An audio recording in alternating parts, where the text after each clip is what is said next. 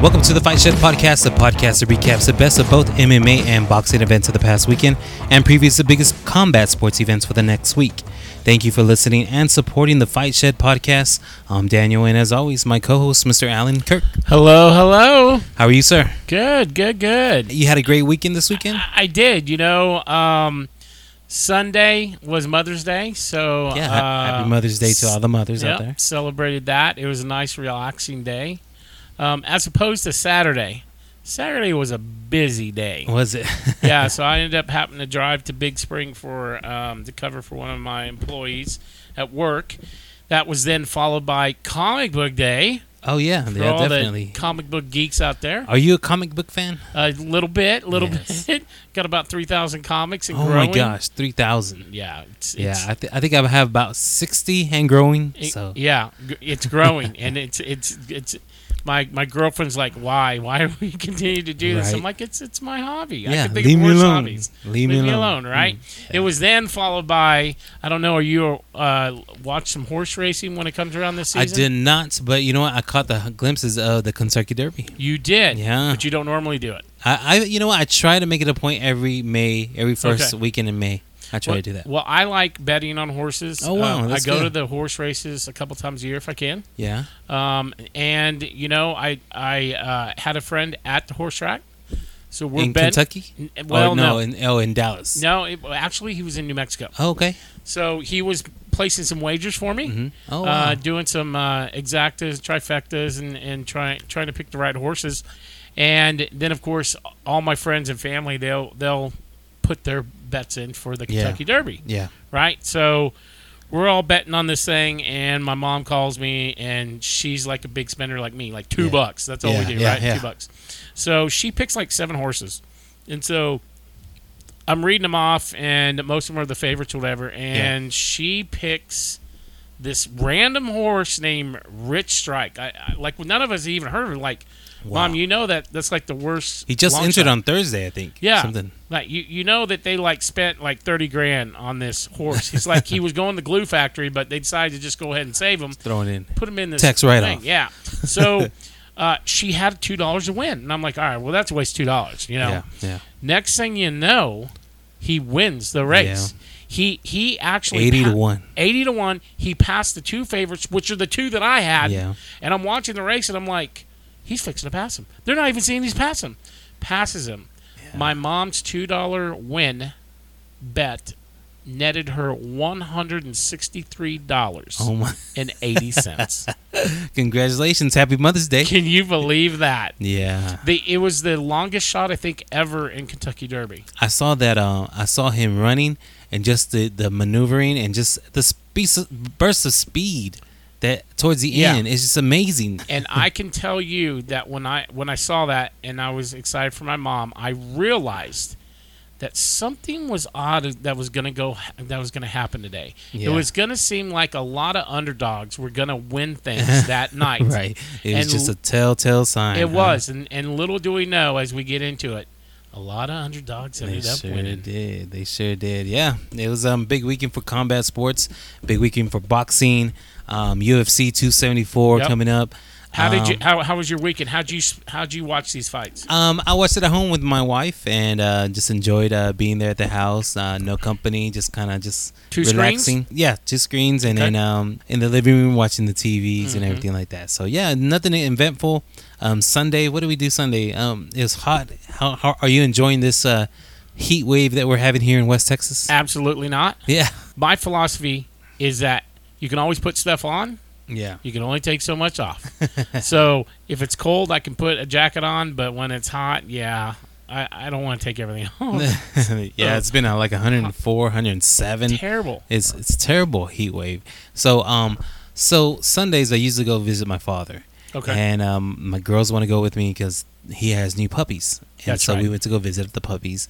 And um but they're outside underneath the tree playing loteria, you know, Spanish Mexican bingo. okay. And uh it's 107 degrees out there. They're just out there sun drinking, you know, under the shade and uh, and and my girls are dying out there because Right. they're all red. They're really pampered here at home, right? They don't. They're not used to being outside in the Right. sun. So um, yeah, so we had to cut it short there at my dad's house. They were about to make it. They were cooking out. They were making some uh, ribs on the on the grill. And, Did you make it for uh, the no, ribs? He, he, no, we, we had to leave. My kids were begging me to leave. What? So yeah, so we didn't get to stay to eat, and um, so that was we spent a very hot afternoon in uh, for Mother's Day at my father's. well, house. I, I tried to stay cool inside. yeah, definitely. Well, let's go ahead and just jump in right into um combat sports to first boxing. Um, we did have a huge boxing match uh, live on the Zone app. Canelo Alvarez versus Dimitri Bivol. This was for Bivol's championship. It's a light heavyweight championship belt, the WBA, I believe. Um, and um, man, full of surprises, aren't we? It was a much anticipated fight between these two champs, and it didn't go as planned for their favorite fighter that night. No, it didn't. I mean, it, I think the odds were at 400 to It was a minus 480, and it was a plus 380 for Bivol. Yeah, that's what. Yeah, pl- yeah, exactly. So the odds were kind of for Canelo to, um, I guess, do away with this no name. You said last week when you were telling, I think your grandfather or your father, who's a, and you said, "Hey, hold it, hold on, Yeah, I was telling him. Yeah, exactly. beware of Bivol. He he's he's not some tomato can." no, it's not. And um, you know, he kind of proved it. He, he threw his jab out, really set the tone with the jabs. Um, Canelo looked like he was just trying to go for broke every single time, always look, looking for that big hit. Yeah, Be- Bivol said after the fight, he goes, "I felt his power. You could s- you could see on my arm. He beat my arm up, but not my head. He has good speed, good power. But I think his mistake was he was only throwing hard punches, and he just got ti- tired. And you know what? That's exactly what we saw. I mean, I, I think I gave maybe one or two rounds for Canelo because, again, Canelo was trying to get that body. Bevo really covered up his body. You know, you could tell with his arms, you know, being all beat up. Um, but Bevo set the tone with that jab, keep pushing in Canelo back. You know, using his strength, his height, um, pushing against uh, against the uh, ropes. And every time Canelo tried to do something, um, Bevo just quickly got out of range. It, it literally, and it, it probably did happen. It literally looked like Bivol watched the two uh, Triple G fights. Said, "Hey, that seems like a pretty good game plan. Maybe I ought to institute that against Canelo." And it worked. It And it- kept him at bay. It sure did. In the end, we do have Dimitri Bivol winning by unanimous decision, um, keeping his WBA light heavyweight title. What's next for Bivol? Well, let's talk about those judges. Did you see the scorecards? Um, you know what? I, I'm in the world that we live in in boxing. We always, I, I even had that feeling like, man, if they give this to to Canelo in the in the end, I think we all got a good, a fair share, a fair shake on the judges. With the judges making the right decision and you keeping the integrity of boxing, whatever Yeah. it has left. But here's um, here's the that. problem: is is me and you and everybody else in the world, we still had that thought in my mind that these judges are going to give it to Canelo. That's how uh, shady sometimes we feel about the boxing judges. So thank God that didn't happen. No, that's definitely right. I mean, we. I had that little feeling. I was like, man, they better not give it to Canelo because we've seen worse. We We've have- seen we worse. have seen worse. Yeah, and but again, we had a unanimous decision with um, Canelo. You know, ultimately taking the loss and Bevo defending that title. Yep. So what's again? What's next with uh, Bevo? Well, he said, I am sorry I broke your plans with Triple G. Maybe. Bivol said that towards promoter Eddie Hearn before expressing his respect for Canelo, which he had made clear in the build up to the fight. For me, I would like to see him fight another champ in that division like Beterbiev. What are your thoughts? th- that's exactly what I put down. I think Beterbiev has a fight next month against Joe Smith, who's he's unifying those titles with Joe Smith. Why not Beterbiev here later on, maybe in September, uh, early fall, fall, um, have uh, maybe for a undisputed unified champion. Absolutely. How about for Canelo? What do you think's next for him? Well, Canelo then then confirmed uh, after the fight that he wants to exercise his rematch clause. We'll see if that happens in September, which would replace Canelo's rubber match with Triple G, possibly, or Canelo will do the Triple G fight and then maybe rematch Bivol in 2023 or late 2022. Bivol said, No problem about the rematch. I'm ready for a rematch. I just want to make sure I can be treated like a champion now.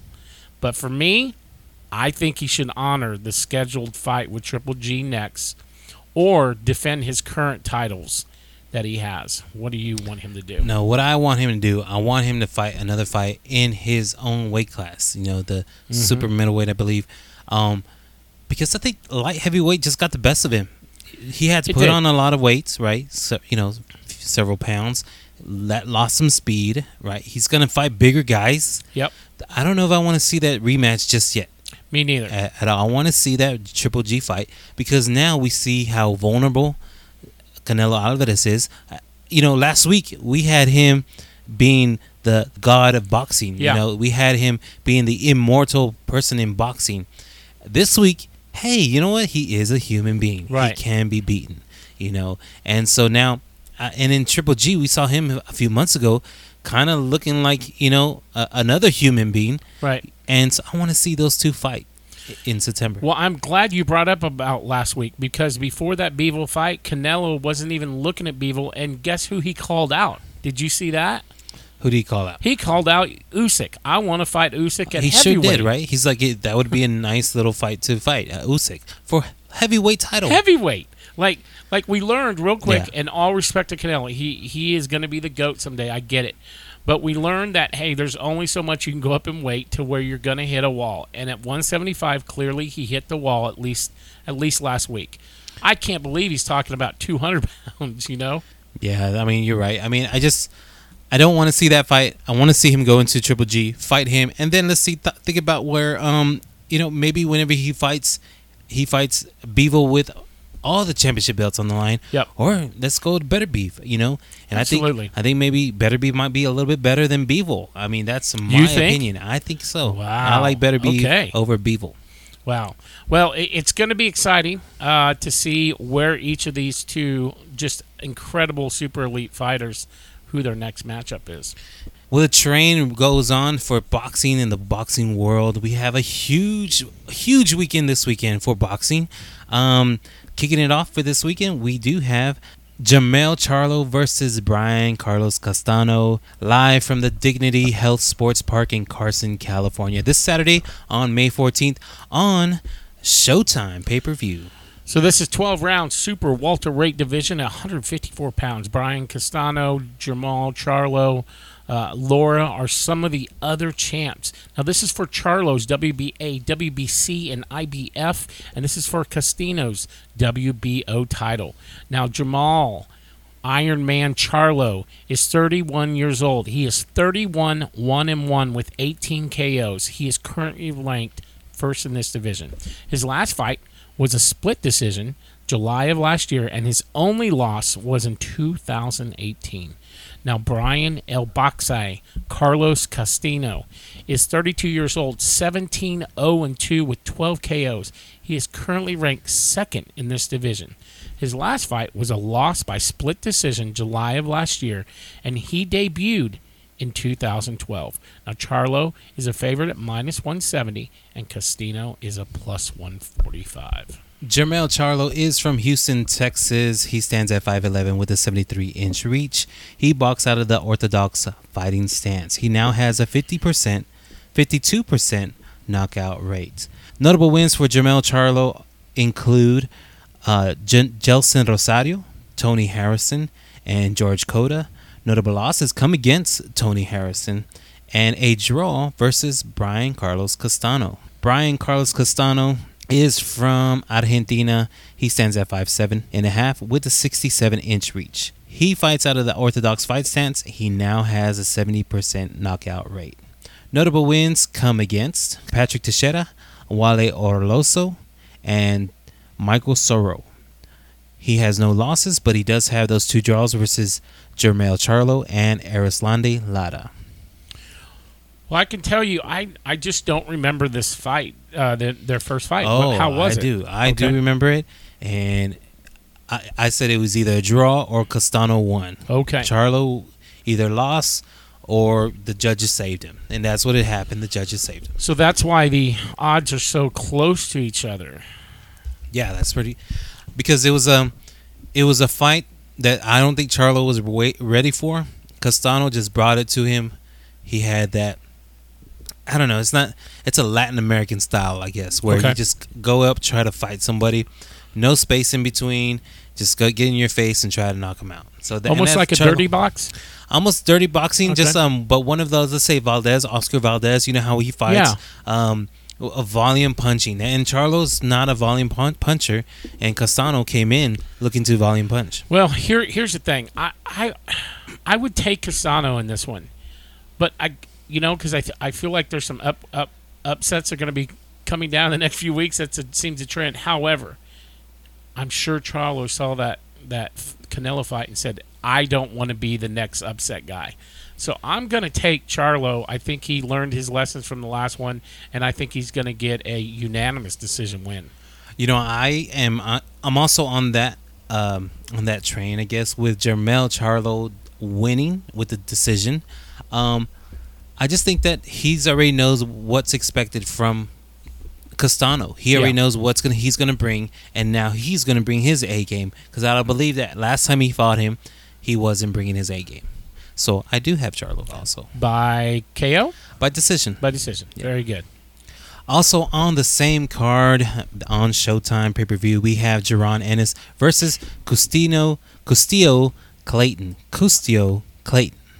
Yeah, so this is a 12 round Walter welterweight division, 147 pounds. Terrence Crawford, Errol Spence Jr., Yordenis Ugas, Rasib Badiv, Jaron Boots Ennis is 24 years old. He is 28 0 with 26 Ks. He is currently ranked 10th in that division. His last fight was a win by KO in the first round, October of last year, and he debuted in 2016. Now, Custo War Machine Clayton is 34 years old, 19 0 and 1 with 12 KOs. He is currently ranked 17th. His last fight was a win by decision December of last year, and he debuted in 2014. Now, Ennis is a minus 380, and Clayton is an underdog at plus 280. Jaron Ennis is from Philadelphia, Pennsylvania, standing at 5'10 with a 74 inch reach. He fights out of the orthodox fight stance. He now has a 92% knockout rate. Notable wins come against Thomas Delorme, Sergey Lipinets, and Juan Carlos Abreu.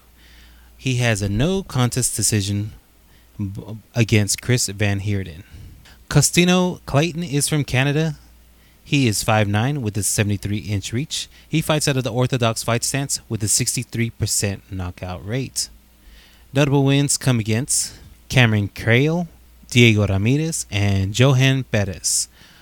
He has no losses, but he has one draw against Sergey Lipinets.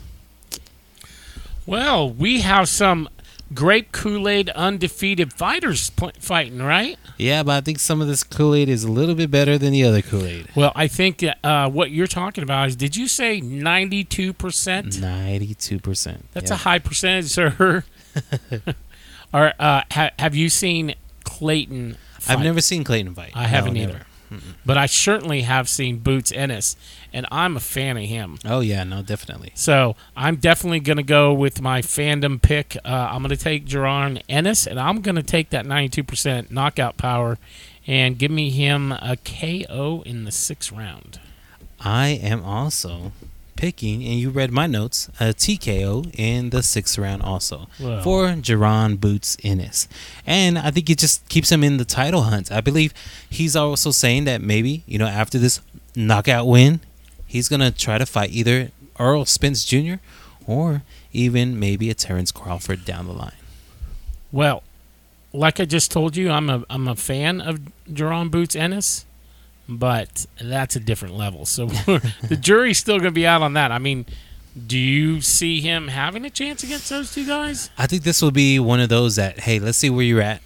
Get him out of here, make it a spectacle, make it a show, and Yeah. then, okay, your name is thrown into the hat. well, Um, well, he he has enough wins now that he should get a title shot. So I'm hoping after this uh, successful fight, if that happens, he'll get that shot. But I'm going to tell you, this is a good card. great card. Yeah, it's a great card all around. We have uh, those two great fights on one pay per view on Showtime this Saturday night. Absolutely. Now going on now, if you don't want to watch on Showtime and you want to skip over to to the DAZN app, we do have another huge boxing match: Gilberto Ramirez versus Dominic Boesel. Yeah, so this is at the Toyota Arena in California. It is a 10 round lightweight heavyweight division, 175 pounds. Joe Smith Jr., Beterbiev, and Bivol are some of your other champs. Now, Gilberto Zurdo Ramirez is 30 years old. He is 43 and 0, 29 KOs. He is currently ranked fourth in the world in this division. His last fight was a win by TKO in the 10th round, this December of last year, and he debuted in 2009. Now, Dominique Boesel is 32 years old. He's 32 and 2 with 12 KOs. He is currently ranked 18th in his division. His last fight was a win by decision October of last year, and his last loss was in 2020. Now, Ramirez is a minus 500, and Boesel is a plus 480.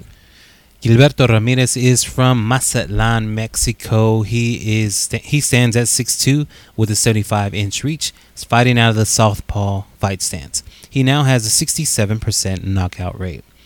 Notable wins come against Yunieski Gonzalez, Sullivan Barrera, and Alfonso Lopez. He has no losses. Dominic Boesel is from Germany. He stands, stands at 6'1 with a 74 inch reach, fighting out the orthodox fight stance. He now has a 67% knock, knockout rate. Notable wins come against Robin Krasniqi, Andrzej Bundera, and Timmy Sala. Notable losses come against Robin Krasniqi. Who do you have in this huge um, bout for Gilberto Ramirez, who's on his way to maybe maybe fight Beterbiev or maybe fight Bivol, Joe Smith, whoever wins those fights? Well, you're smiling right now when you talk about Ramirez because this is literally one of your favorite fighters. Yeah, yeah. They're- You aren't they love all? this guy, Aren't they isn't all? Well, I can tell you this is in your top five. yes, yeah. You know? I, I really like him. Um, and I totally agree with you. This this is a pressure packed fight for Ramirez. He, he if he wants any chance to fight for a title in the, in the next couple fights, he's got to win this one. He's gotta win. and he needs to, to win it convincingly to prove to everybody he deserves that title chance. Yeah, exactly. I mean, I think I think he needs to convincingly win, and then maybe another Mexican hero can go and try to defeat a um a Bivol, A, a Russian, Bivol. a Bivol Russian, Yeah. and he's six two. So is Bivol. That's right. I mean, I think that I think the height, the weight, the stand, it's there all there to maybe do an upset against him. Yeah, and, and as much as you know, we hated seeing Canelo lose. Ramirez probably saw that fight. Is going to learn the, the tactics he needs to learn, uh, the game plan against Bivol. Uh, with all that said, I've got Ramirez. I, I think he's going to have a TKO in the ninth round. I do too. I mean, Boesel is ranked 16th in the world, but um, Ramirez, I think he's he's on that path. He's on that um, golden path that the zone has been pumping him up this whole time. I don't know. if You remember a couple, couple like a year or so ago, they were promoting that 42 and 0, the quest Yeah. for 52 Yes. or whatever. And so, you know, this is just one of those steps along those uh, uh, along the path to to probably that that record. So you, what do you have? I have a decision win. Decision win for Ramirez. Correct. All right. Well, that's another good fight. We got some uh, action-packed boxing this weekend. Do you you know who else is fighting on Saturday? I do not know who else is fighting. Who's fighting? Um, would I in, would I intrigue you? Jake Paul. Jake Paul fighting. Close. Okay, a big name like that. Big name, big, Big name, name, loves big name. exhibitions. Conor McGregor was was boxing for a while. Is he back Was yet? he? No, no, No. no. We do have a one one Floyd Mayweather Jr. versus Don Moore. Isn't he retired? Not for making money. Oh, he's fighting this weekend. He's fighting this weekend. He it's live from uh, Dubai, and it's uh, one of those exhibition matches. and it's and it's probably against the fighter that's like what 30 and 0, 40 and 0. What? 18 and 0, Don Oh. Moore. Okay, have you ever heard of Don Moore? I've never heard of Don Moore. okay, how do you think that's going to turn out? Um, I don't, It's not judged, right? it's, I don't think it's judged. It's, Okay. it's not. It's not. Doesn't count against him. It doesn't count in for him.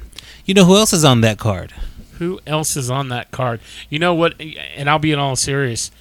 I hope Anderson, Anderson Silva's on that card because I'd He love to sure see him. is. Is he really? He's on that card. He's fighting Bruno Azeredo. He's he's making a boxing debut. Another person that we know is Badu Jack. He's fighting oh, um, on that card. So we have a full card, and it's on. Um, I guess it's on. Let's see. It's on FITE TV. So if you have the Oh. Fight app, you can order that. And it's going to be Saturday at 9 a.m. So if you want to wake up really early, Oh early, no, I don't want a full day again. it's at 9 a.m. You can catch uh, Floyd Mayweather Jr. versus Don Moore. you know, mad respect to Mayweather, but I'll be honest with you, I'd I, I'm more interested in the ba- Badu Jack and the Anderson Silva fight. Be honest I'm, with you. I'm really interested in Anderson Silva because um, I, I really want to see him prosper in boxing. Me too. Yeah. That wraps up our preview for boxing this week. Do we have any news for um, boxing? I do. So the team behind Chris Eubanks Jr. will quickly explore a to see if a, a fight is possible with the IBF, IBO, and WBA middleweight champion Triple G. Both Eubanks and Triple G saw potential opponents fall out in the last few days.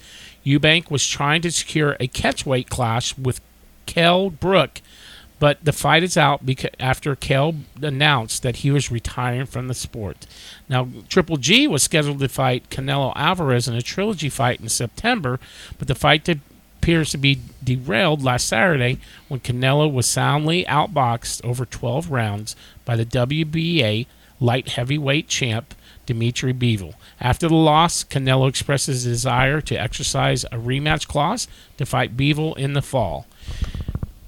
Triple G would have to move up from the 160 pounds to challenge Canelo for his undisputed super middleweight crown. So, what do you think about maybe a, a matchup with Eubanks Jr. and Triple G? Um, yeah, I think I would like that. Uh, Eubanks Jr. is up and comer. You know, he's uh, needs to prove himself, and I think Triple G is a really good name to try to prove himself. Um, I like that fight because even, though Triple G is very experienced, he's actually on the other side of his career, and He I believe he proved that in his last fight, right? Yes, he did. And I'm excited because um, Eubanks Jr. is on this side of his career, Right. moving up, and he's got that speed, and he can hopefully withstand some power that uh, Triple G still has. Yeah, I would be excited to see that fight. I almost would be excited to see it more than the Canelo Triple G at this point now. Yeah, you know what? You, you might have a good point there. I think I would like to see that fight. It, you know, in tactical reason, or there's another word for it, like for for um uh, Styles make matchup? styles, and just because you know we already know what we're gonna get with Canelo and Triple G. It's gonna be a war, right? It's Right. gonna be a battle. Yep. Um, I would like to see, uh, you know, uh, Eubank Jr. because he's on the up and coming. You know, I want to see him rise to the top too. Absolutely. Well, it looks like Katie Taylor and Amanda Serrano drew over 1.5 million viewers in their Wow. in their fights uh, a couple of weeks ago. Wow. What do you think about that? that? Is that is awesome, That is awesome, right? Yeah, I mean, it's a you know big big history making performance for both. Um, they deserved it, right? Yep. The viewers that did pay for it, I mean, they got their money's worth big They time did. because whenever you see women fighting, and we said this last week, it wasn't two women fighting. They they brought up something special, something different. It wasn't like watching two women fighting. They hopefully are the next breed of women fighters that you know other women fighters fighters can follow in their footsteps. You know, and kind of like the McGregor Mayweather fight, where they brought out all the stars and everybody was making predictions. That's what Katie Taylor and, and Serrano did. I mean, all the stars from different sports. I mean, we're not Yeah. talking boxing.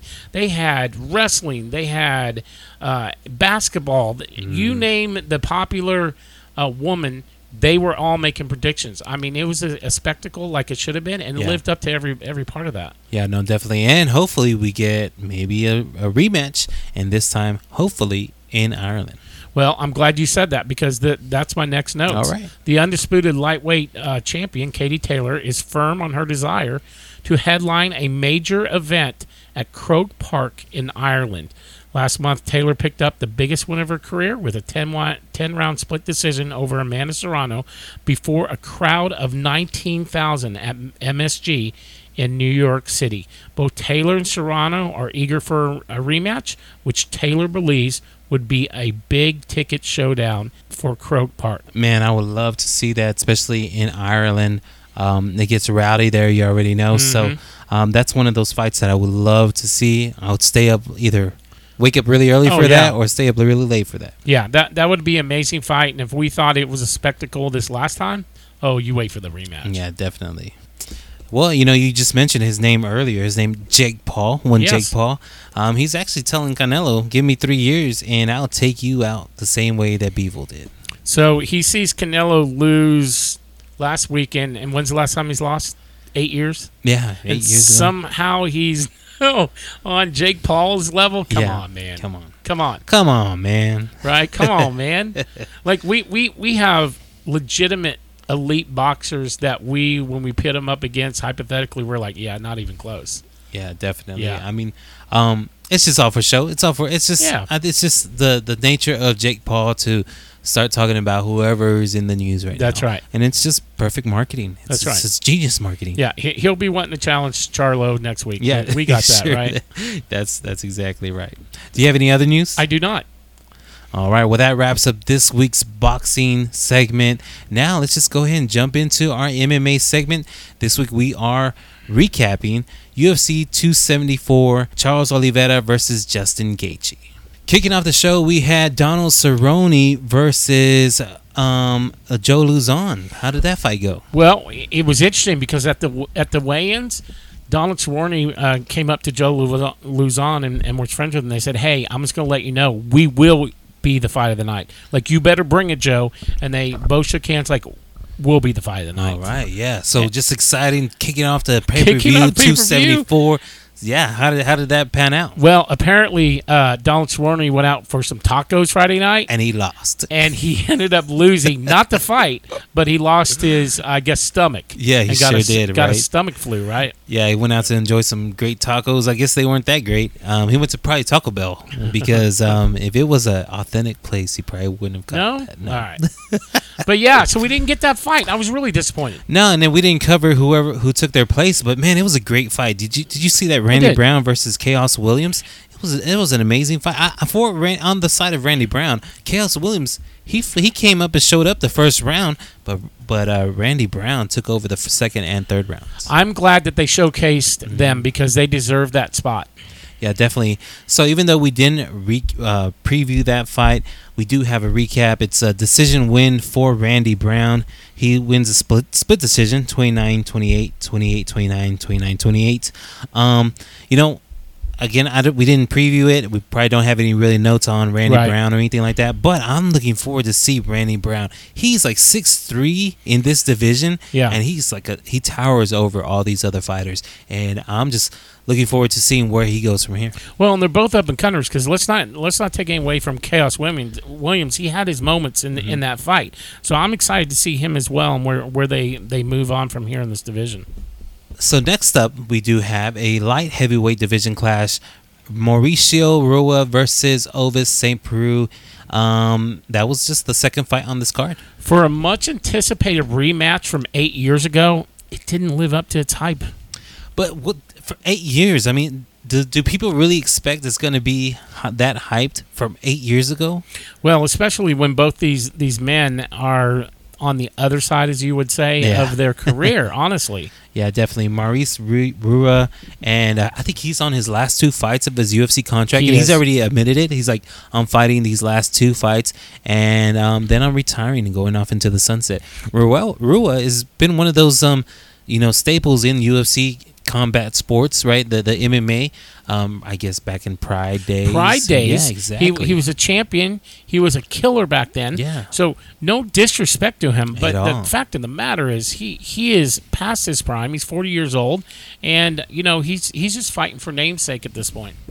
Well, yeah, in the end, we do have Ovince St. Preux winning by unanimous decision, by a split decision 28 29, 29 28, 30 27. I mean, what what do you think about this fight? I mean, was it was kind of slow for me. If you know, you- I kind of tuned out a little bit too. If so. you like leg kicks, Yeah. you got a lot of it because all they did was both fighters were were using utilizing their leg kicks, and I think they were just trying to keep each other at bay so they wouldn't have to exchange strikes. I mean, that's what it looked like for me. Yeah, definitely. I mean, again, I, I kind of tuned out, um, but it was one of those, you know, back and forth, leg kicks, um, hugging each other a little bit. Um, but in the end, we do have OSP winning the fights. Um, you know, I didn't see him in the rankings at all. Yeah, so he's not ranked in the uh, light heavyweight division because he moonlights at heavyweight division. Okay. So he's 26 and 16 now. He's 14 and 11 in the UFC. Um, I have him matched up with the winner of the Dustin J- Jacoby versus Da Un Jung fight in July.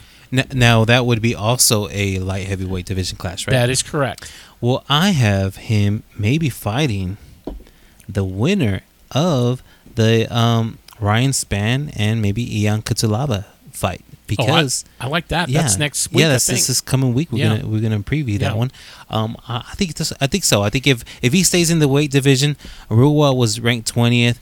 Um, Cutelaba is ranked 18th. Ryan Spann is ranked 15th. So I think if he stays in that weight division, maybe he can you know make a make a name for himself. I guess in this division, even though he's kind of long in the tooth, also right. Yeah, His absolutely. OSP is Yeah. is is uh is up there in um in experience. What One about Rua? What, Well, what do you, oh, what do you yeah. want to do with Rua? Well, Rua, I mean, well, we already say he's on his last couple fights. Um, I saw a name for him, setting him up against maybe a really good fight versus probably, you know, maybe a Paulo Costa. But Paulo is actually fighting next. He's He fighting in a couple months. What What about a Sam Alvey who who is also allowed to, you know, fight out his contract? He hasn't had very good success. I mean, why not? You know. Yeah, you know what? Yeah, that, uh, I guess I like that. I don't. Yeah. You know, if we're looking at other names around him in the in that division, um, you do have a Khalil Rountree, And that would be a good that would be a good name on, on Rountree's resume to have Rua. So that's Exactly. not bad. Um, another name I do see here is uh, Tyson Pedro. We saw him. I think I don't know if you saw him fight. He wasn't on the main card, but he was on a, one of the preliminary fights Okay. a couple weeks ago, and he he looks really good. So I think I would like to see him fight um, a bigger name a- and have that on his resume. Absolutely. Well, next up we do have um, probably you know should have been a five round fight, right? You think Sh- so? Should have been a five. Should have been round scheduled that way. That's right. Um, we do have a lightweight division clash: Michael Chandler versus Tony Ferguson. Man, Fireworks were going to go off in this matchup, and it delivered in a big way. sure did. First round was an amazing first round. Tony Ferguson, he he looked really good in the first round. He caught Michael Chandler a couple of times. Chandler, you know, doing his thing. He's he, you know, Chandler has some power also. But first round, I mean, I think it was it was just a great first round. I scored at Ferguson first round, and that's my boy Chandler. But Yeah. Ferguson looked like the old Ferguson. He sure did. He looked like the old Ferguson.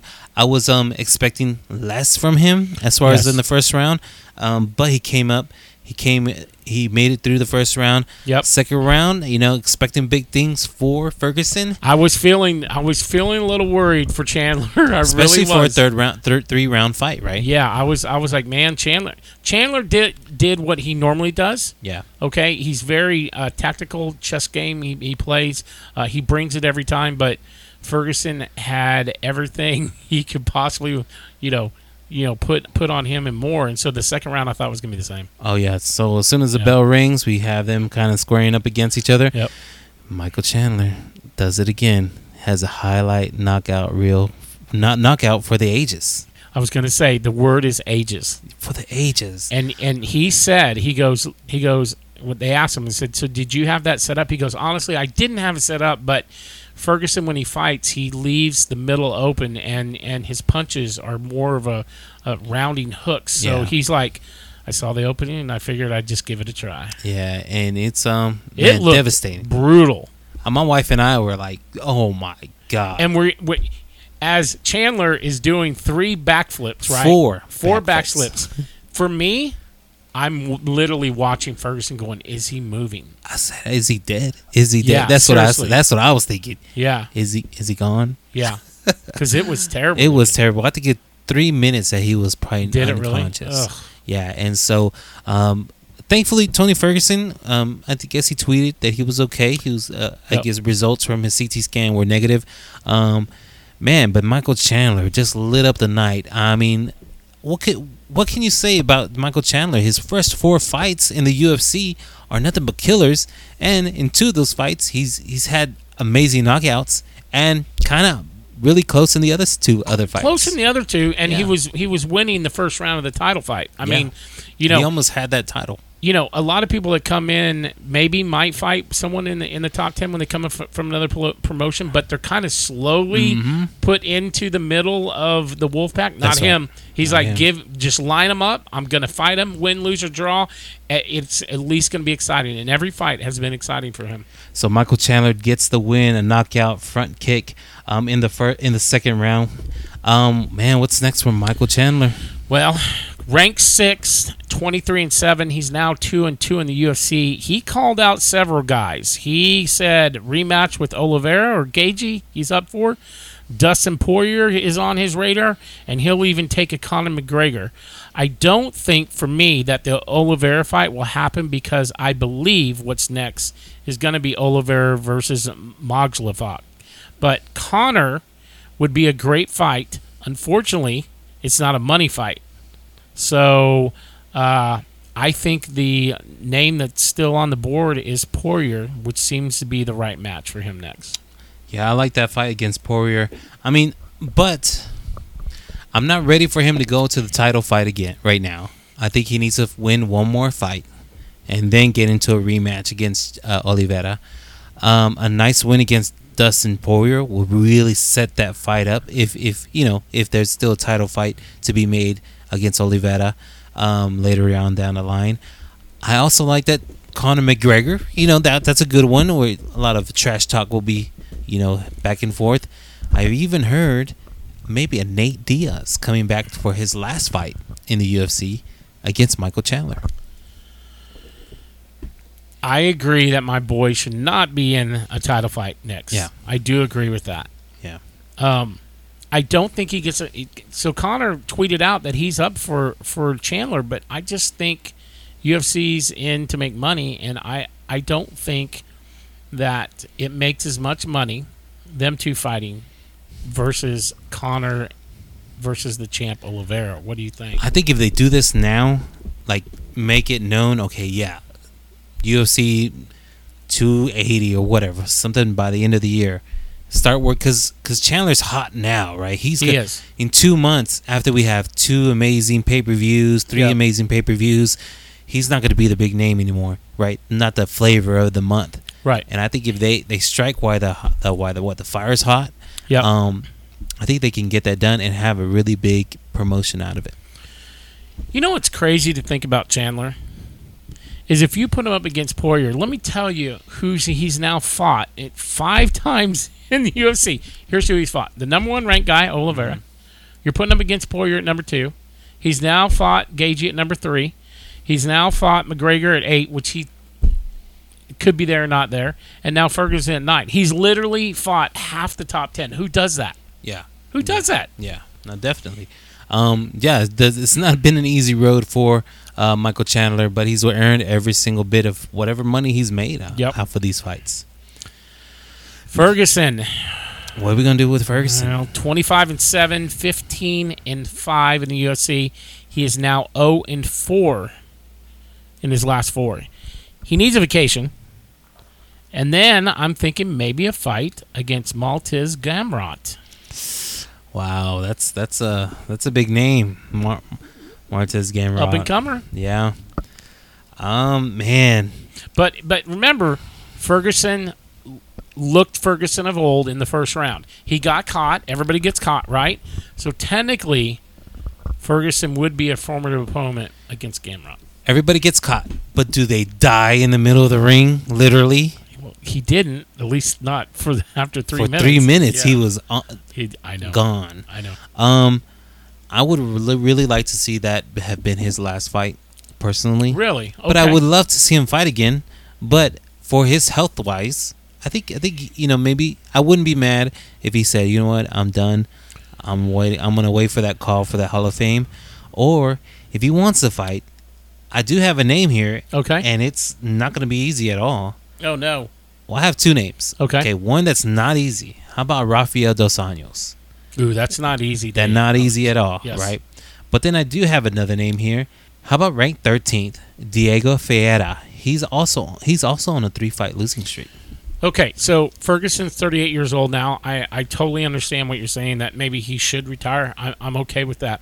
But we gave three names, right? Mm-hmm. We we gave your two names in mind. Mine. Which is the easiest fight for him? If you're, I want to say Diego Ferreira. I think so too. He's on a three fight losing streak. Not that like that makes a difference, but I just think that he's he's probably also on his way out of the UFC. Yeah. Um, but then does that make it worse because he doesn't want to leave the UFC and he's just gonna go out there and be a monster Right. against Ferguson? So then, who's the toughest between Gamrot and Dos Anjos? you know what? I would I would lean uh, for the toughest Gamrot being the being the tougher fight Okay. and Dos Anjos because he's also on his, you know, He's on the ladder of- yeah, ladder ladder, of of his career. career. Yeah. Yeah. So, you know, I think I think a Dos Anjos fight would be a great fight because it wouldn't be one killer versus Tony Ferguson. It'll be someone on the other side of his career fighting Tony Ferguson. I'm a big fan of Ferguson, and I really am saddened by the fact that he never got his chance in his prime to fight Khabib because I think that that match Yeah. would have been amazing. So I'm sad that he never got that title Yeah. shot. Yeah, one of those cursed uh, matches that we never Yes. got. I think Yep. it was even set up three times. Five times. Five times. Five My times. goodness. Yeah. Yep. Next up on the card, we have in the one of the most anticipated fights of the evening, the women's strawweight title bout, Carla Esparza versus Rose Namajunas. Amazing fight, wasn't it? A fight that a lot of fans were looking forward to ended in an uneventful co-main event of the evening. Uh, uneventful of the year, of this probably decade. I can tell you there were three commentators that said this is probably the worst UFC fight they have ever seen in their lives. Yeah. Here's the hard part, all right? Yeah. The bar was already set really high with Chandler. Like the, the crowd imagine? is rocking, the fans are uh, are just going nuts.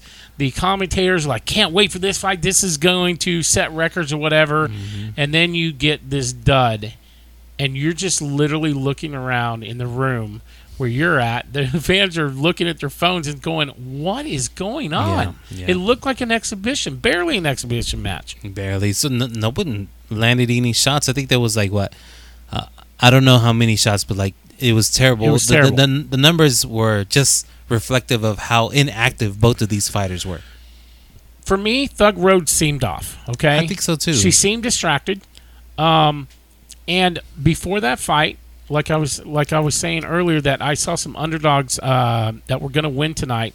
They showed her at one point uh, in the corner of her dressing room on her knees, and I don't know if she was praying, but she looked scared. I mean, it was almost like maybe I should uh, put a little wager on the Yeah. on the uh, Yeah, on the underdog because something seemed off. And then we come to find out afterwards that Carla seemed to be avoiding any type of clash, and apparently she's getting married real soon, and her. Her boyfriend, or I guess fiance, said, Yeah. "Don't get your face messed up." So when you start seeing and hearing all the rest of the story, yeah. it doesn't make for a good fight.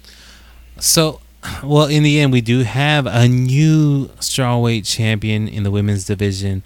We have Carla Esparza winning the title by decision, a split decision, 47 48, 49 46, and 48 47. What do you think about those? Do you Um, think I Thug they're Rose? I think it's fair. I mean, Do You think Thug Rose won any of those? No, I don't think she won any of those because I didn't see her do Yeah. anything at all. Carla tried at least a couple of Yeah. times, a few times, and I and it's not literal. It's it's a couple times of trying to try to you know take her down, make do some contact. Yeah. But who's to blame for this fight? all Thug Rose. So Yeah. here's what I wrote down. We say to be a man, you got to beat the man. Well, the man has to live up to their end of the fight Yeah. and fight like a champion. She did not do it that night, and she did not deserve even one of those judges, you know, cards. And she still got it. I don't understand what they were looking at, but it was a terrible fight by the champion. Yeah, I think so too. I think that the, a lot of the blame, of course, goes to goes to both fighters, but a lot of this goes to Rose. I think she has to go out there and she's made a name her for herself uh, to being the, the aggressor, the one that goes knocks up people out, whatever. Um, but it was, she was looked so timid um, that she didn't. There was, she was just waiting for Carla to shoot all the time. You Yeah. know, she was really scared of that, and she knew she could. After the first time that Carla took her down, she got right back up. So it's like there should have been a, a telltale sign saying that, hey, you know what? I got this. I can jump up if I wanted to. You're exactly right. I mean, you're exactly right. I think we're going to find out in the next month why she was distracted because clearly something was off that night. Yeah, definitely. So what's um next for Carla Esparza, the champion? Two-time champ now, 19 and 6 and 10 and 4 in the UFC. Not her best outing for her, but a win is a win. So I think after her honeymoon, I think the winner of Weili and Joanna should be next for her. I definitely also have that. I do have the winner of that fight, or if that can't happen, maybe a Marina Rodriguez, who's on a you know three fight winning streak, sixteen and one in the UFC, um, ranked fourth. Yeah, we, we definitely have new blood with being a new champ, so we'll definitely see some new fights. And if that that's not enough, how about a uh, Jessica Andrade? We just saw her fight a couple months ago, a couple weeks ago, I think. Yeah, well, it looked to me when I saw some uh, news this last week that Andrade have already called Carla Esparza the boring champ. Yeah, yeah, so yeah, definitely. that would be a good fight too. well, how about Rose Namajunas? What should we do with her, or where she she could she where should she go next? Well, eleven and five and nine and four in the UFC. Clearly not what seemed like herself that night. I don't think a rematch with Carla, who who is now two and zero against her, is going to be a very easy sell for the UFC. I think she should fight the loser of Weili versus Joanna fight next month. Hey, you know what? I didn't think about that, but yeah, that, that's a good good one to look at. The loser of that. Um, I also maybe have her maybe fighting someone in the lower half of this division, maybe a Mackenzie Dern who's out there, maybe to kind of prove herself. Because if we look at it, she's only fought um, almost the same people, same two people in the last few fights. You know, she's fought Zhang twice. Yep. Uh, she's fought Andrade. Yep. And then she's fought Joanna twice. Yeah, she's fought about the same people the last two or three years. Yeah. So there's some fresh blood that's below her that she can prove why she was a champ and why she still should be up in the elite. So yeah, I like that. Yeah, definitely. Well, the the bar is set low now, isn't it, for the next fight? Yeah, definitely. Nothing can really, you know, derail this next fight, right? That's right. Next up on the card, we do have the main event of the evening. The champion, right? Is he a champion? Was he a champion going into the fight? Uh, well, we'll get into that. Yeah. Charles Oliveira versus Justin Gaethje in a lightweight title fight. Lots of controversy going into this fight. Saw a battle that was going one way for the challenger, only to turn abruptly for the champ. Yeah, definitely. But before we get into the fight, let's go cover. The, let's let's look into what happened pre-fight, the days leading up to the match. Okay. Um, Oliveira, you know, he says he made weight Thursday night. Thursday night. Friday morning comes in and does the official weigh-in, and he's a half a pound, or I think he's a pound over, hmm and he tries to weigh in again. He's a half a pound over, and they give him an hour to try to lose that weight. Well, let's. There's several things we can talk about. Let's start about the actual rule. Do you think that half a pound should strip the champ of the title? I don't think it matters at all because all these fighters that rehydrate right after and they come in maybe 12, 15 pounds over. Right. Correct. Right. Correct. Why does it matter? It's just the weirdest thing. I I think that you give uh, somebody an inch, they take a mile, and Yeah. if we say half a pound's not a big deal, well, then is a pound a big deal? Is a pound and a half Yeah. a big deal? Um, I like the rule, but what we're going to get into is do we like the process of how the rule Yeah, the process happens? Yeah. So, did you? I mean, uh, we're, we'll talk this out loud. Did you know that there's like two different or three different scales that they use all the time? I know I've seen that there's like one that's not even a scale, it's just for show and they just uh they pretend that they weigh them on Right. uh, like in the live event In the of ceremony? Yeah, in the ceremony. Yep. Um you know, and then they have a, a old prehistoric balance beam scale, right? Okay, and that's for the official Yeah, the official, official one. weigh-in, right? and and you know, God forbid forbid they use a digital one. Yeah, well, uh, apparently they have a backstage uh, scale that is like brought in from the hotel. Mhm. Okay, that every one of these fighters s- jump on it like two or three days prior, and they just keep weighing themselves to make mm-hmm. sure they're on point. Well, apparently that back scale is used by everybody and multiple trainers and and whoever your sidekicks or whatever they're all messing with the scale Yeah. and they're all doing this stuff and so I don't believe Charles Oliveira is is a liar, or I, I believe he's honest. Yeah. I believe he st- got on that scale and he believed that he was on point. I think the scale was off.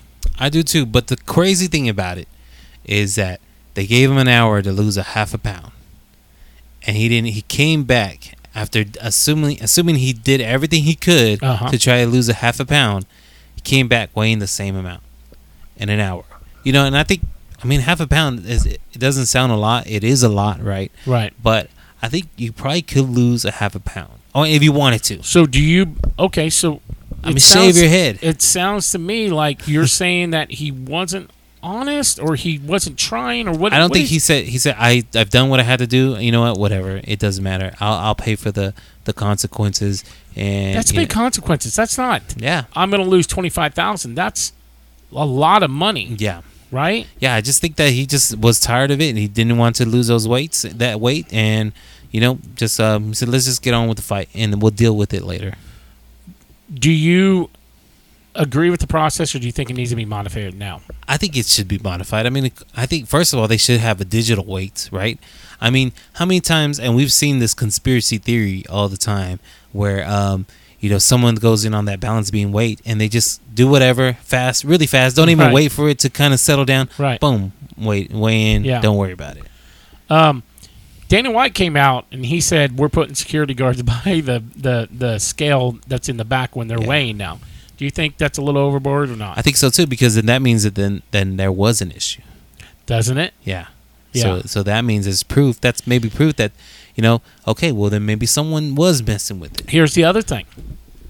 There were a few of them, a few fighters that were off weight. They thought they were Mm-hmm. Yeah. on and they were off. Yeah. So for me, I know it's a rule, but I kind of think some logic should have been in here and go, all right, if I've got three other fighters that are off that thought they were on, and now my champ is is off and he thought is on, Mm-hmm. maybe there was something wrong with the scale, not their fault, because he's within five, you know, 0.5 pounds. Let's go ahead and let him keep that that that belt and fight for it. So. uh, The, the whole thing for me was was bitter Yeah. because it, it kind of diffused the uh, excitement of that fight that was going to come. And boy, was it an exciting fight. We do have, you know, well, Saturday did come around. We did have a fight ultimately. And, um, you know, Charles Oliveira goes out there with Justin Gaethje. Man, Gaethje started off with fireworks. He did. He knocked him down. Yeah. Like it seemed like Twice, every I think. yeah, like every other Oliveira opponent does. Knocks Yeah. Mm-hmm. him down two or three times, but the difference this time is Gaethje knew not to engage him on the ground and just made him get up every Yeah. time, which was a smart play. Yeah, it was. And he that game plan was working until Oliveira catches him with a shot and knocks him down. Oliveira just jumps right in, tries to take the back a couple times. Ultimately, does find the right grip on the rear naked choke and quote unquote defends his title. Yeah, I mean, we all know uh, Oliveira has superior grappling skills. You got to try to avoid it. Um, do you think that this is Charles Oliveira game plan? Do you think because it seems like the last eight fights, this is what he does every time: allow him to get hit, try to get him on the ground, and just use his skills to do a submission. Well, I don't know if it's part of the game plan, but it is part of the options that he does have if this scenario happens. Because, you know, he was trying to knock out Gaethje. He got really good shots on him. He Yeah. knocked him down, and um, but he saw the opportunity where Gaethje probably didn't cover up or didn't get up fast enough, and Oliveira just jumps in right in and gets that uh, that submission. Yeah, didn't see that happening. Uh, you know, a side note, I, like I said, I I had uh, hypothetically put some money on two underdogs because I saw that's how it was going to happen. You know, Esparza came through, and when Gaethje knocked him down, I stood up and I stood up in my living room and go, "I'm going to win this bet. I'm going to win this bet. He's going to do it." and then Oliveira, of course, his masterful grappling skills, you know, crushed that bet that I had made. It was a great fight. You know, Definitely. So we do have Charles Charles Oliveira winning by rear naked choke in the first round. Uh, what's next for our, I guess now number one contender in Well- the lightweight division? Yeah, Oliveira is now 33 and 8, 21 and 8 in the UFC. He is on a 11 fight win streak. Um, I think the only fight to make right now should be for the uh, championship Islam Makhachev, who is on a 10 fight win streak of his own. What about Beneil Dariush? Dariush? I think everybody wants to see the Islam fight. I, I don't think, you know, as far as the money fight and fans fight, I th- I think Beneil deserves it. He's just not a big enough name as Islam. Yeah, you know what? But you're right. I think Islam Makhachev is probably the name to, or the fight to make. Um, some people even have him favored in the the ne- if, if they do fight. It doesn't surprise me. Yeah. I mean, you know, Oliveira's fight fighting uh, fighting skills, I guess you would call it, never suggests that he's a dominant, you know, fighter. He always seems like he comes back from behind in every fight to to win it. How about for Justin Gaethje? 23 and 4, 6 and 4 in the UFC. He is 1 and 2 in his last two three fights, but but two of those fights were title fights. The name you brought up, I think he should fight Beneil Dar- Dariush. Uh, should be next for him. Wow, that's that's a that's a good fight. I mean, but I mean, do we set set uh Gaethje up for that? I mean, that's a wrestling fight. That's I mean, Da- Dariush is a wrestler. He is. So uh, and but well, so is Gaethje, right? He's a world. He's He- a he is. national champion wrestler, I believe. Um, man, that'd probably be a good fight, but not what we expect from Gaethje, right? No, we Yeah. want we want a firefight with Gaethje. What? Okay, so do you have another name that you're looking at the rankings? Um, looking at the rankings, um, how about man? I, I like that uh, Rafael Fiziev fight. Okay. maybe I'm Yeah. ranked tenth. yeah, How about you? yeah. I'm I'm good with any of those. Yeah. I mean, anytime Gaethje's fighting, I'm in. Yeah. I mean, you could give me a Chandler Gaethje too. I'd be fine with That'd that. be nice too. Yeah. I mean, I'd be fine with that too. So who do we got to, for some fight of the nights All or right, Well, I'm like glad that? you asked. So we do have bonus awards. Okay. Um, each fi- each winner receives fifty thousand dollars from the UFC Fighting Night. Actually, both of those fighters, um, or both of the fights, or the fighters, the fight at night was not even on the main card. oh, it wasn't. No, was it was on a, a preliminary fight. It was Brandon Royval versus Matt Schnell. That was a Oh, uh, fight of the night. Okay. How about there was one performance of the night on the main card? Who do you think that was? Well, I hope they gave it to Tony Ferguson because he probably needs it for his face that got a little mangled. But I'm assuming they gave it to my boy Chandler for the knockout of the night. That's right. He Michael Chandler and Andre Fialho. He fought also in the preliminary. He also wins a uh, fifty thousand dollar check. Um, interestingly enough, Andre Fialho, um, he fought two weeks ago. We previewed He him. did, didn't he? Yeah. I didn't know he fought again. Yeah, he fought again in Gosh, preliminary. and did he fight. win? And he won knockout punch. Well, maybe we'll we'll see him in two more weeks. He probably will, and he Oh wants my to. gosh. That he wants to set a record of fights in one year. Well, I am excited to hear where you put this bar because it was such up and down. Where did Up and down, right? I mean, I'm gonna say, I'd give it. I'd give it an eight, an eight. It would have been a nine if it wasn't for Rose and OSP, but an eight. Okay. Yeah. I thought eight, but here's my problem. It was literally two and two on Yeah. the ones we previewed. I mean, Ruhal's fight was eh. You, we know where we stand with the co-main event and uh, Esparza and you know Namajunas, but then we had those two exciting fights. So I'm not. I'm gonna have to give it a seven. Seven. Yeah, Yeah. you know what? That seems You fair. know. No, it's really fair on that. Um, yeah, up and down. Like you, you, you hit it right on the head. Up and down fight. Yeah. we had an exciting fight first. First one. On the way down for the second We one. did. Third one was Was way up there. yes. Fourth one was way down, down there. there. and then right it finished on top at least. Yeah, yeah. definitely. Well, man, that was an exciting card, UFC 274. But the what the the UFC train moves on Keeps to this going. week. We have UFC Fight Night, ESPN 36, Jan Blachowicz versus Alexander Rakic. Um, this is going to be from the UFC Apex this Saturday night. First off, kicking the car, kicking off the card, we have relatively two newcomers: Jake Hadley versus Alan Nascimento. So this is at 125 pounds. Now Jack White Kong Hadley is 25 years old. He's 8 0 with two KOs, four submissions, and two decisions. He is currently unranked. His last fight was a win by submission in the second round, October last year. And hello, UFC. He is debuted from the Contender Series. Now, Alan Puro Russo Nascimento is 30 years old. He is 18 and 6 with 2 KOs, 13 submissions, and 3 decisions. He is currently ranked 30th in the division. His last fight was a loss by decision October of last year, and he is 0 and 1 in the UFC. Now Nascimento is a minus 175 and Hadley is a plus 210. Jake Hadley is from England. He stands at 5'7 with a 68 inch reach. He fights out of the Team Renegade BJJ. Again, this is his UFC debut. He again he is on that eight fight winning streak. Alan Nascimento is from Brazil. He stands at 5'9 with a 69 and a half inch reach. He represents Chute Boxe Diego Lima.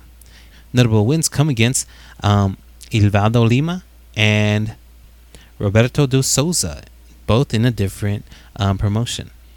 So, who do you think is gonna um, start off this? And I believe I think I don't think Nascimento. This, this is his second fight in the UFC. It is so, second fight. um, Okay. So he lost his first one, but uh, you know what do you think about this eight and zero prospect coming up out of the Dana White Contender Series? Well, I, I, I think anybody that comes out of the contender series uh, has a shot at being the new up and comer. He's 8 0, and he's probably hungry. I mean, he wants to be in the UFC. This is his dream chance.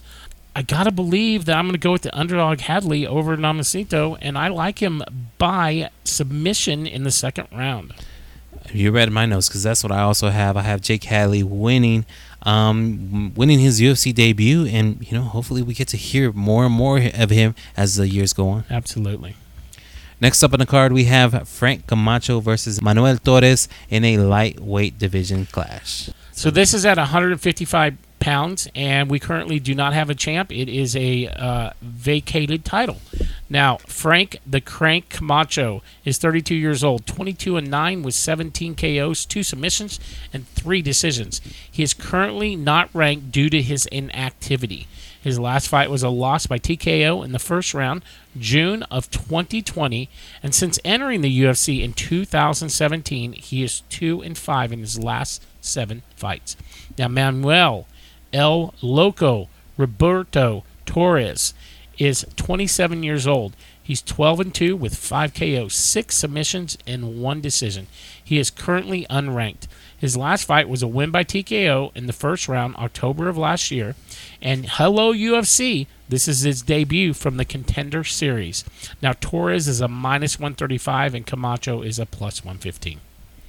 Frank Camacho is from Guam. He stands at 5'10 with a 73 inch reach, fighting out of Trench Tech MMA.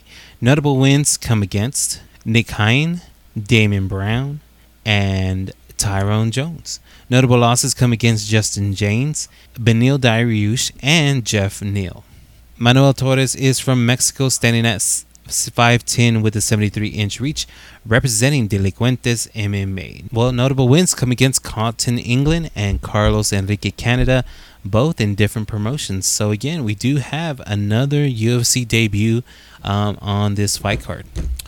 Well, I'm going to tell you, uh, I guess I'm going to go 2 0 with Hello UFC, guys. Uh, you know, I, I'm not a big fan of inactivity. I think there's going to be a little rust with Camacho, so give me Torres by KO in the second round. Definitely. I also have Torres. Um, I'm going to go decision. Next up on the card, we have Katlyn Chookagian versus Amanda Ribas in a flyweight division clash. 125 pounds, Valentina Shevchenko is our current champion. Now, Katlyn, blonde fighter, Chookagian, is 33 years old, 17 and 4 with two KOs, one submission, 14 decisions. She is currently ranked second in that division.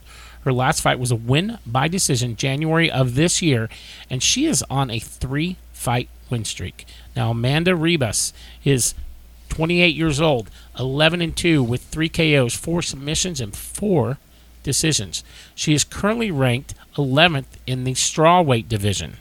Now, her last fight was a win by decision in October of last year, and she is 2 and 1 in her last three fights. Now, Chookagian is a minus 175, and Ribas is a plus 150. Katlyn Chookagian is from Jersey City, New Jersey, standing at 5'9 with a 68 inch reach, representing All Star Brazilian Jiu Jitsu. Notable wins come against Jennifer Maia, Vivian Araujo, and Cynthia Calvillo. Notable losses come against Jillian Robertson, Jessica Andrade, and Valentina Shevchenko. Amanda Ribas is from Brazil. She stands at 5'3 with a 66 inch reach. She represents uh, American Top Team and Ribas Family MMA. Notable wins come against Virna Jandiroba, Paige Van Zant, and Randa Markos. Notable losses come against Marina Rodriguez, and Polyana Viana. So we got um another exciting women's uh, fi- flyweight division clash here. Yeah, and Ribas is moving up in weight to take this fight on. What do you think about moving up in weight for this lady? Oh man, I, I really liked her in the uh, strawweight division. She was really good, um, but it looks like you know she just wanted to go up and try her the the, the a heavier division. Um, man, I really really like Amanda Ribas, and I'm gonna go ahead and uh, just go ahead and pick her for with a decision win. With a decision win. Well, here's the thing: she's moving up in weight, and she's jumping straight to the second second person in the division. I mean, that's not like, hey, let me let me just you know put my toe in and, and see where I, I fit. I mean, Yeah. I think this is gonna be a tough night out, and I do like Amanda Ribas. Yeah, yeah. I mean, Katlyn Chookagian is no joke. She's fought for several, I think, several times for the title. Um, but you know what? I just, I just, there's something about Amanda Ribas that I like. Well, give me the blonde fighter, Drakagan. I think she's gonna win by decision. Next up on the card, we have Luis Smoke Smolka versus Davy Grant in a bantamweight division clash. 135 pounds. Aljamain Sterling is our current champion. Davy Dangerous Grant is 36 years old, 13 and 6 with 3 KOs, 8 submissions, and 2 decisions. He is currently ranked 35th in this division. His last fight was a loss by decision, November of last year, and he is on a two fight losing streak. Now, Luis the Last Samurai Smolka is 30 years old. He is 17 and 5 with 8 KOs, 7 submissions, and 2 decisions. He is currently ranked 51st in this division. His last fight was a loss by KO in the first round, December of last year, and he is 1 and 1 in his last two fights. Now, Grant is a favorite at a minus 300, and Smolka is an underdog at a plus 240. Luis Smolka is from Hawaii. He stands at 5'9 with a 68 inch reach, representing Team Oyama. Notable wins come against Jose Alberto Quiones, Ryan McDonald, and Kyle Estrada. Notable losses come against Vince Morales, Casey Kenny, and Matt Schnell. Davy Grant is from the United Kingdom, standing at 5'8 with a 69 inch reach. He represents SBJ SBG Bishop Auckland. Notable wins come against Jonathan Martinez, Martin Day, and Marlon Vera. Notable losses come against Adrian Yanez, Marlon Vera, and Manny Bermudez. They both have a, a, a couple big names on their resumes, They sure they? do. They sure do. Yeah. Who do you like in this fight? I mean, both are looking for you know a win or needing a win. They're both needing a win. Um, I like Davy Grant, so I'm going to go with the odds of the minus 300. Take Ga- Davy Grant by decision. I don't like that two fight losing streak in either case, right? I think with that two fight losing streak, you're probably fighting with a little bit more urgency. You are and I'm also going to take Davy Grant. okay. By A decision. okay. We got a we got a, a few interesting fights already. Sure do. Yeah. Next up on the card, we do have the co-main event of the evening: Ryan Spann versus Ion Cutelaba in a light heavyweight division clash. This is at 205, and Glover Teixeira is our current champion. Now, Ryan Superman Spann is 30 years old, 19 and 7 with 5 KOs, 11 submissions, and 3 decisions. He is currently ranked 15th in this division. His last fight was a loss by submission in the first round, September of last year, and he is 1 and 2 in his last three fights. Now, Ion the Hulk Cutelaba is 28 years old, 16 and 6 with 12 KOs, 2 submissions and 2 decisions. He is currently ranked 18th in this division. His last fight was a win by decision September of last year, and he is 1 and 1 and 1 in his last 3 fights. Now Cutelaba is a minus 195 and Spann is a plus 165. Ryan Spann is from Beaumont, Texas, standing at 6'5 with an 81 and a half inch reach, reach, representing Fortis MMA. Notable wins come against Misha Cirkunov, Sam Alvey, and Devin Clark. Notable losses come against Anthony Smith, Johnny Walker, and Karl Roberson. Ion Cutelaba is from Moldova. He stands at 6'1 with a 75 inch reach. He represents CSA Moldova MMA. Notable wins come against Devin Clark, Khalil Rountree, and Luis Del Silva. Notable losses come against Mag- Magomed Ankalaev twice and Glover Teixeira. So, what do you think about this one? This one's going to be interesting, right here. This this these odds should be closer. I think this is a very close fight. Yeah, I believe so too. I think Ion Cutelaba is a formidable opponent, and we already know Ryan Spann has been in the mix for a championship title contention. And you know, like I said earlier, uh, they're both not really on winning streaks. I mean, No. they both desperately need a win to stay relevant in this division. Yeah, definitely. Um, who are you picking to win this bout? I like the Hulk Cutelaba, but I'm going with the Superman Spann by decision. All right. Well, I do like also. I also like the Hulk, and I'm gonna pick the Hulk.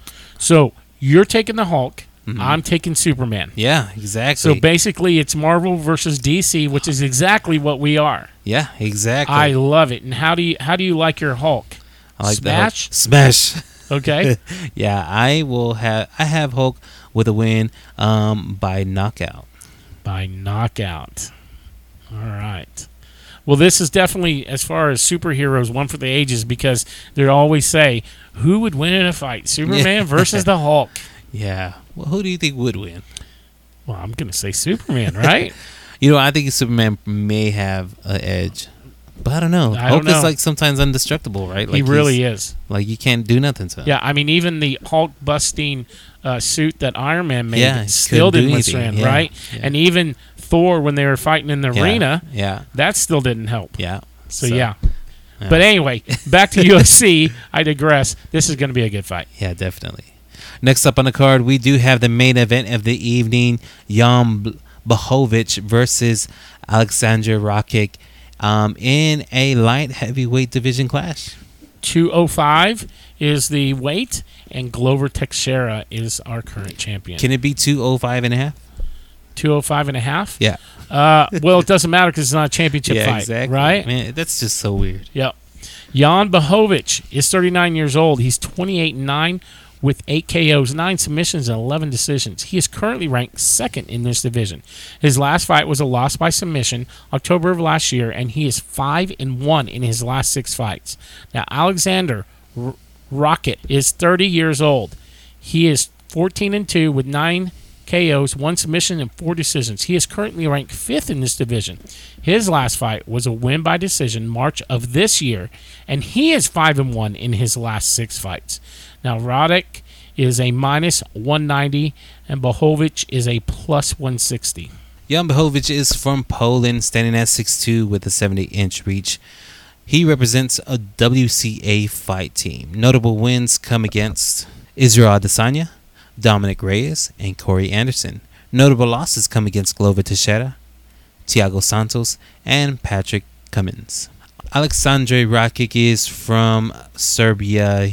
He stands at 6'4 with a 78 inch reach, representing Gym 23. Notable wins come against Thiago Santos, Anthony Smith, and Devin Clark. Notable losses come against Volkan Ozdemir. So we have our up and comer fighting um, the ex champion. The recent ex champion. Yeah. Okay? recent. And I don't understand why the odds maker have already not have not made Blachowicz relevant anymore. Like they somehow have decided that this fighting champion that that we thought was really un- unbeatable at Yeah, one point, right? yeah. Is now somehow the underdog in this? Yeah, I mean, Do you agree I with see- that? Um, yeah, you know what? Yeah, I do. I kind of see it. I see Rakic being one of those guys that a lot of a lot of hype behind him, and you know, I just I kind of agree with this. But Jan Blachowicz I know. beat the other I goat in Adesanya and beat him convincingly, and somehow we have forgotten that. Yeah, And then we also forgot about Corey Anderson, who is a formidable threat in this division. I, I am flabbergasted that that the odds makers have put him as an underdog, and I'm and guess what? I'm going to capitalize on it. I'm going to make a bet on that there you go. that Blachowicz will win this, and I think he's going to win it by a knockout. All right. Well, I have the other way around. I have Alexander Rakic with the win, but by decision. Okay. Well, that this is going to be an exciting main event. Very exciting main event.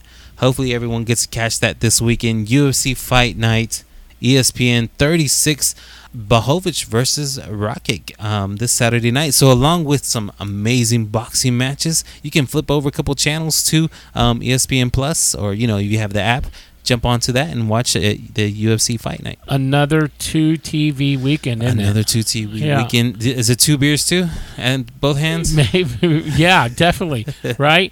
Um, and guess what? If we want to start at 9 a.m. in the morning, we certainly can with Mayweather, You Sure right? can. You can start that drinking early in Oh the my morning. too. gosh. Yeah, Well, there you definitely. If you want to add line the pockets of uh, uh, Mayweather some more, Yeah. um, go ahead and wake up early in the morning to do so. Again, he didn't entice me with this fight. He ti- enticed me with the undercard. yeah, the, and- yeah, Right? exactly, Yeah. exactly. Well, that wraps up the MMA recap. Do we have any UFC or MMA news? I do. So Volkanovski came out and he said he does not need seven defenses to surpass Aldo as the featherweight goat.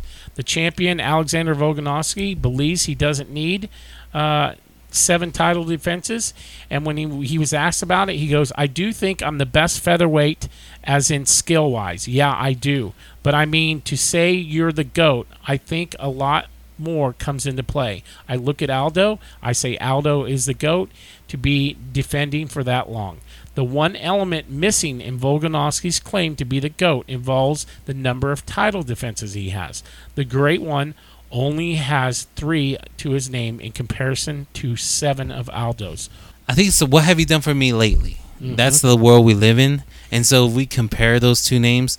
You know, I think uh, Volkanovski is always going. to Will probably come up atop for the newcomers, right? The people that are Yeah. new to the UFC that have been within the UFC the last three, four years. Um, those that came before, you know, they would say no. Aldo is. It's just like Joe Montana Yeah. or or or Troy Aikman, right? Right. You could say Patrick Mahomes. He's Yeah. current relevant, right? Mhm. Where's he going to stand? Josh Allen looks like he's going to Yeah. stand.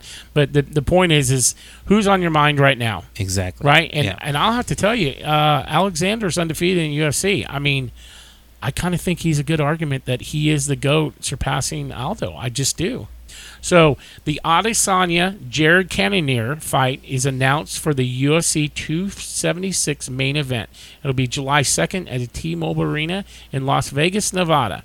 Here's the bouts reported for this event. So the main event will be Adesanya Cannonier. You excited?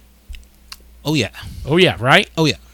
The co-main event is what we just talked about: Volkanovski versus Holloway. Shouldn't it be the other way around? As Boy, far it should be. Volkanovski being the first, the main event of the evening, right?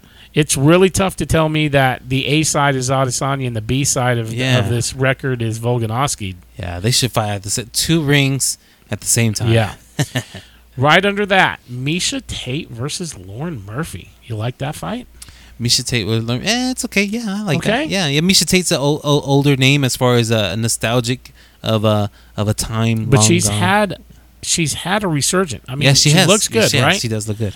Jessica Eye versus Maycee Barber. You like that fight? I like that. Maycee Barber's an up and comer, someone that, Yep. that we're looking at, and Jessica Yep. I has been there, and done that. Yep. Uriah Hall versus Andre Muniz. Oh, that's gonna be a really good fight. Yep. Right. Yep. Robbie Lawler versus Bryan Barberena. Oh yeah, Robbie Lawler. You can't miss with Robbie Lawler. Nope. Right. Right? Yeah. It keeps going. Oh wow. Sean Strickland versus Alex Pereira. Okay, now that's good. What? Fight. Yeah, that's good. That fight. should be the main card Yeah, in eight, right? It should it should be on the main card. I hope it is. I hope Yeah. they had this. This is not final, but I hope that Okay. is on the main card. Uh, Alex Pereira is known for knocking out Israel Adesanya. I know, right? yeah, And then what about Pedro Munhoz versus your boy Sean O'Malley? There you go. There you go. How is he not on the main event? I, he has to be. Like, there's no point. You can't. You can't not be on the main event. right? Yeah. But- So, You have to admit there there are quite a few on this list that Yeah. should be in the main event. I mean, Yeah.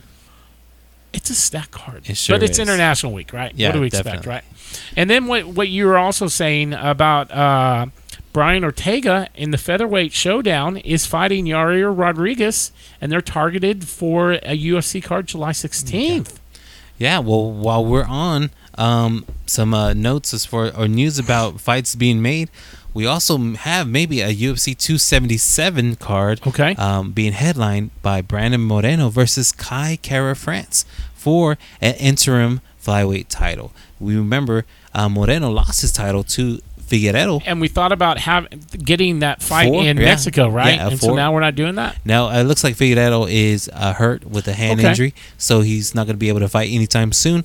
So we do have Brandon Moreno um, possibly fight, fighting Kai Kara France for the interim title belt. Wow, that's going to be a fun fight, and that that deserves to be um, the contender match for the title, right? Yeah, definitely. and yeah. um, you know what? It's um scheduled possibly, or rumors have it that I- it might be in Dallas, Texas. Road trip, road trip. Road trip, right, right, Yeah. right down the street from where you live. Yeah, absolutely. well, if, if we are speaking about continuing, you know, new matchups, the uh, just came out the, D Donald Cerrone versus Joe Lauzon Mhm. is now rescheduled for June 18th fight night in Austin. Oh yeah, also another road trip. Yeah, so I, I, I'm glad they're going to rematch that. You know, Yeah, well, hope, yeah, get it hopefully rescheduled. it gets down, gets going, and um, that we have that fight here next month. Absolutely, Do you have any other news? I do not. I don't either. Well, that wraps up our MMA segment for this week. We don't have a pick'em league um, just yet, but I think you know we'll start that pretty soon here with uh, season three. Absolutely, it will be here in a. Uh, we're going to do it at the next UFC pay per view in a couple weeks. All right, be sure to sign up whenever you see those signups going out or that survey going out.